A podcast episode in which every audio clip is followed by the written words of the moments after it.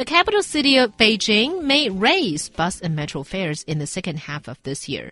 Zhao Lei, the vice director of the Beijing Development and Reform Commission, says authorities may learn from the experiences of other nations or cities regarding their approach to public transport management and introduce different kinds of tickets, for instance, weekly and bi-monthly tickets for commuters. However, Zhao did not reveal any details on the extent to which the prices may be adjusted. So what we're hearing right now is only that they're going to adjust the prices, but many people are already saying that, well, this means a price hike. So exactly what's happening? Well, I think people assume right, because two kuai is just very, very low. That's like uh, three U S, uh, thirty-three U S cents.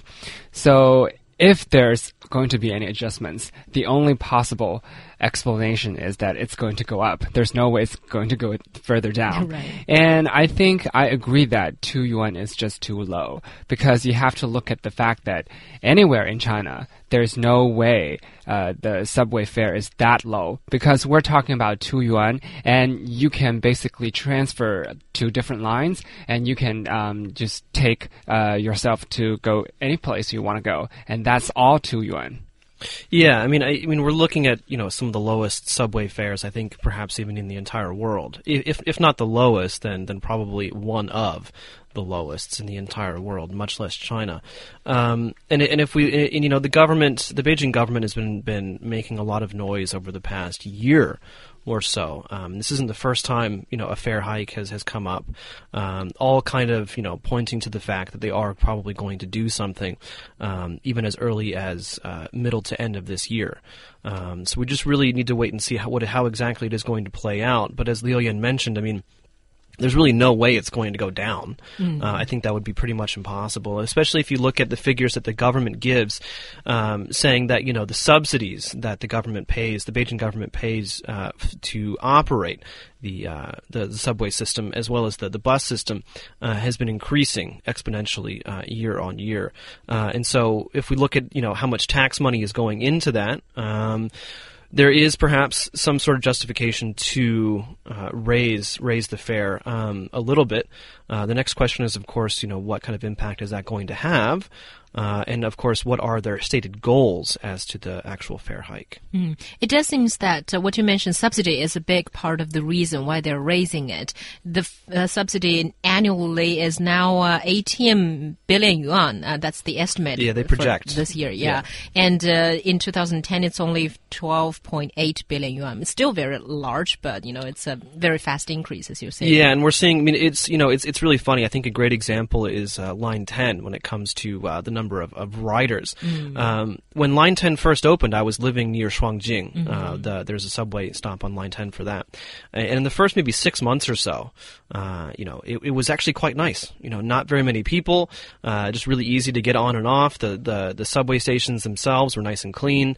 Uh, and then, you know, what, uh, six years later, it's it's perhaps one of the most crowded on yeah. uh, of the entire um, system. And so really what we're seeing is just um, as the subway system grows, grows, so does also the uh, the number of people. Yeah, and also with Line ten, I think one of the reasons is that it has so many uh, connecting stations, mm. and the more connecting stations you, you have, the, the, the, the worse the traffic is going to be. So you can just bet your bottom dollar that the situation on, on Line ten is not going to get any better. So right. unless you just do something about the price, the situation is not going to change at all. Right. Basically, when we're talking about the subway being crowded, it's supposed to be a good thing because that means people are utilizing the public transport system to its maximum, but not when it surpasses its capacity. And uh, here we are talking about, you know, the number of people hugely surpassing the capacity the subway itself can handle.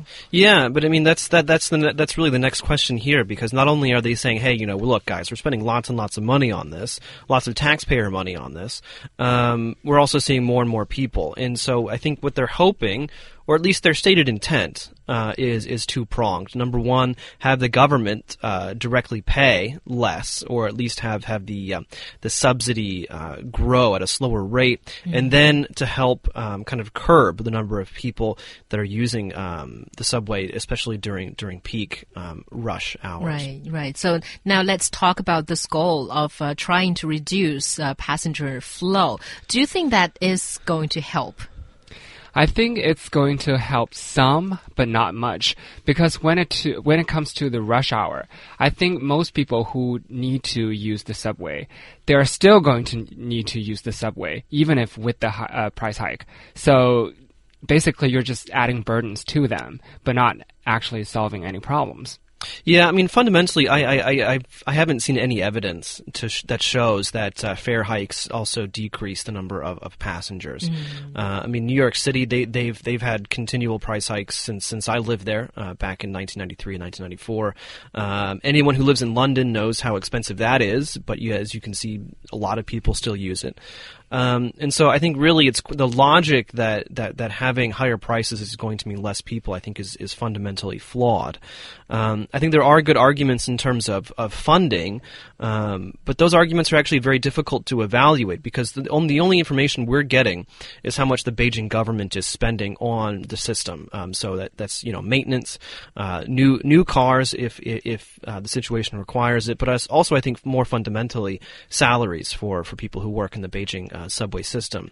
Um, and so the question here is really, yes, okay, they're saying that they're spending this much money, but they're they're not giving us the, the, the entire and complete budget. Uh, my, my biggest question when it comes to money and uh, public transportation here in Beijing is how much money is being made off of advertising. Mm. Um, 'cause I think anyone who, who uses public transport here in Beijing recognizes that uh, we are bombarded constantly uh, by ads, whether you're waiting for the subway, uh, while you're on the subway, uh, with the T Vs and with mm. the posters and things like that.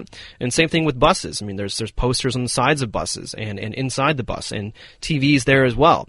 Uh, and so I imagine, but I don't know, that uh, it's it's actually quite lucrative uh, for the Beijing Transport Authority to run these advertisements. Um, but unless we know how much they're actually making, it's very difficult to evaluate their claims of financial burden. Yeah, also maybe they should consider raising the advertisement fee if indeed right. that fee cannot cover the maintenance of well, the also, subway. I mean, it's, it's a great deal for any advertiser who's willing to pay for it. I mean, it's, it's, it's uh, the best type of captive yeah, audience. Yeah, exactly. But also let's look at the proposed uh, you know, charge or the proposed change to the pricing system. We don't know which is yet, but it seems that there are four proposals right now. One is to add a peak hour charge, meaning that, you know, you're charging differently by the time that you're taking the subway.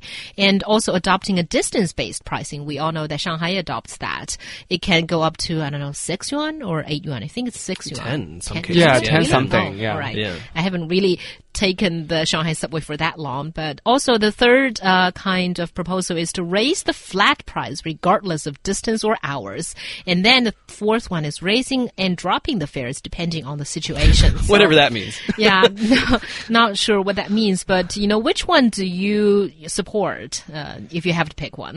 Well, I'd like to think that I'm all about being fair. So I picked uh, the second one, adopting dist- distance-based pricing, because that's fairer in my mind. Mm. How, however long distance you need to go, and then uh, your price changes. And that's f- because everyone uh, basically follows the same formula. So it's fair in that sense. When it comes to adding a peak hour charge, like I said, most of the people who need to use the subway during rush hour, they are still going to need to use the subway, even if you, you know, uh, raise the price. So it's just added burden with no benefit. Yeah, I mean, I think it depends on, on, on what what is the goal. Um, if if the goal is just to flat, you know, just raise more money, uh, obviously just having having a flat higher higher charge or having a distance-based pricing, I think would make a lot of sense. Um, like I said before, I haven't seen much evidence to suggest that raising fares would lower passenger rates, but I think that, you know, if if we have um, you know, a peak hour charging, you know, so so rush hours are, are a little bit more expensive, right. I think you will see that that there will be, you know, it's hard to say how much, but there will be some people who will choose to get on and use the subway um, at at an earlier or later time, uh, so that they can they can make sure to get a cheaper price. Whether or not that will have a, a significant impact on passenger flow is difficult to say, but there is a logic in saying that, you know, if you give people the option, if you get on the subway before seven o'clock, it's cheaper. I think you'll see some people who are, who are going to do that. Yeah, I definitely think that this is a good idea, although, like you said, I don't know how much right. it will help. And uh, also, I'm thinking about, you know, whether there can be any fix to this problem. I mean, uh, overcrowding the subway system, because with Beijing adding on lines after lines, we're still seeing congestion, and it just seems peop- the number of people uh, taking the subway system is increasing at a speed of thirty percent per year. So I don't think that there's going to be a fix for this problem. No, I mean, I think one of the biggest problems um, with the subway system is is its actual planning. Because what we're seeing right now is just uh, a fairly small number of lines who cover large areas of the city, which is important, you know, because Beijing is huge. But I think the biggest problem with the Beijing subway system um, is that Strike that, reverse it. The the best thing about the Beijing subway system is it's it's phenomenal in terms of getting people on the outskirts into the middle.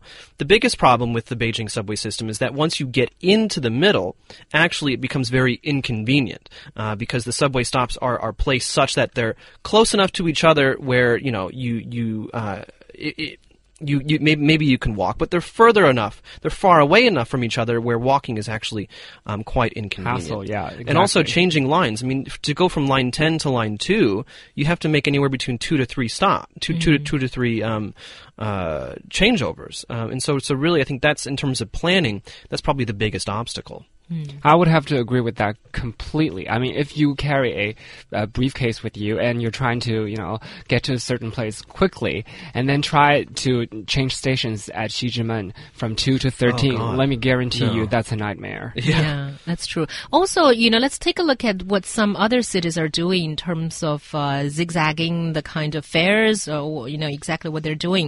Uh, for example, I remember that in New York, where I lived for a few years, they're, they're doing it according to the time that you're riding, the period of time that you're riding the subway. So basically, you pay, I, I remember it's probably one dollar and seven cents. I don't know whether it's changed. Mm-hmm. But for ninety minutes, you can ride uh, the subway or the bus with that. And after that, you have to, you know, spend more money.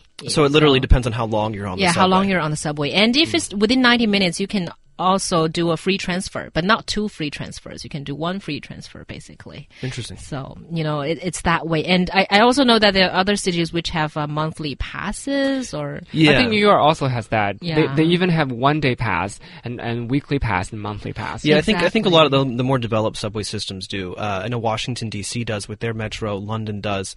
Um, and I think having, like, you know, some kind of flexible pass system here in Beijing, I think would just uh, make a lot of sense, especially if they are going to hike it up. Um, that way, giving people the opportunity, you know, if they are regular commuters, they can still save some money there. Mm, yeah. And what I'm thinking as a sideline is that uh, the subway beggars. I mean, if there are some kind of way that we may discourage the appearance of subway beggars, that would be a good idea. For example, using time or using the distance as a way to well, the th- well that's the thing. You know, I mean, so for the, the the great thing about the D C Metro is is that they, they, they charge you based upon uh, you know where where you get on and where you get off, right? And so actually, you can travel the system as long as you want inside the D C Metro is and, and still pay a buck, mm. right? Because you, because you're only going from, from this place to this place. Your ultimate your your beginning destination, your ultimate destination don't change, mm. but you can actually just stay in the system. I see. Right, and yeah. still pay the same same price. Yeah, that's probably not a good way to uh, discourage the beggars, though. No.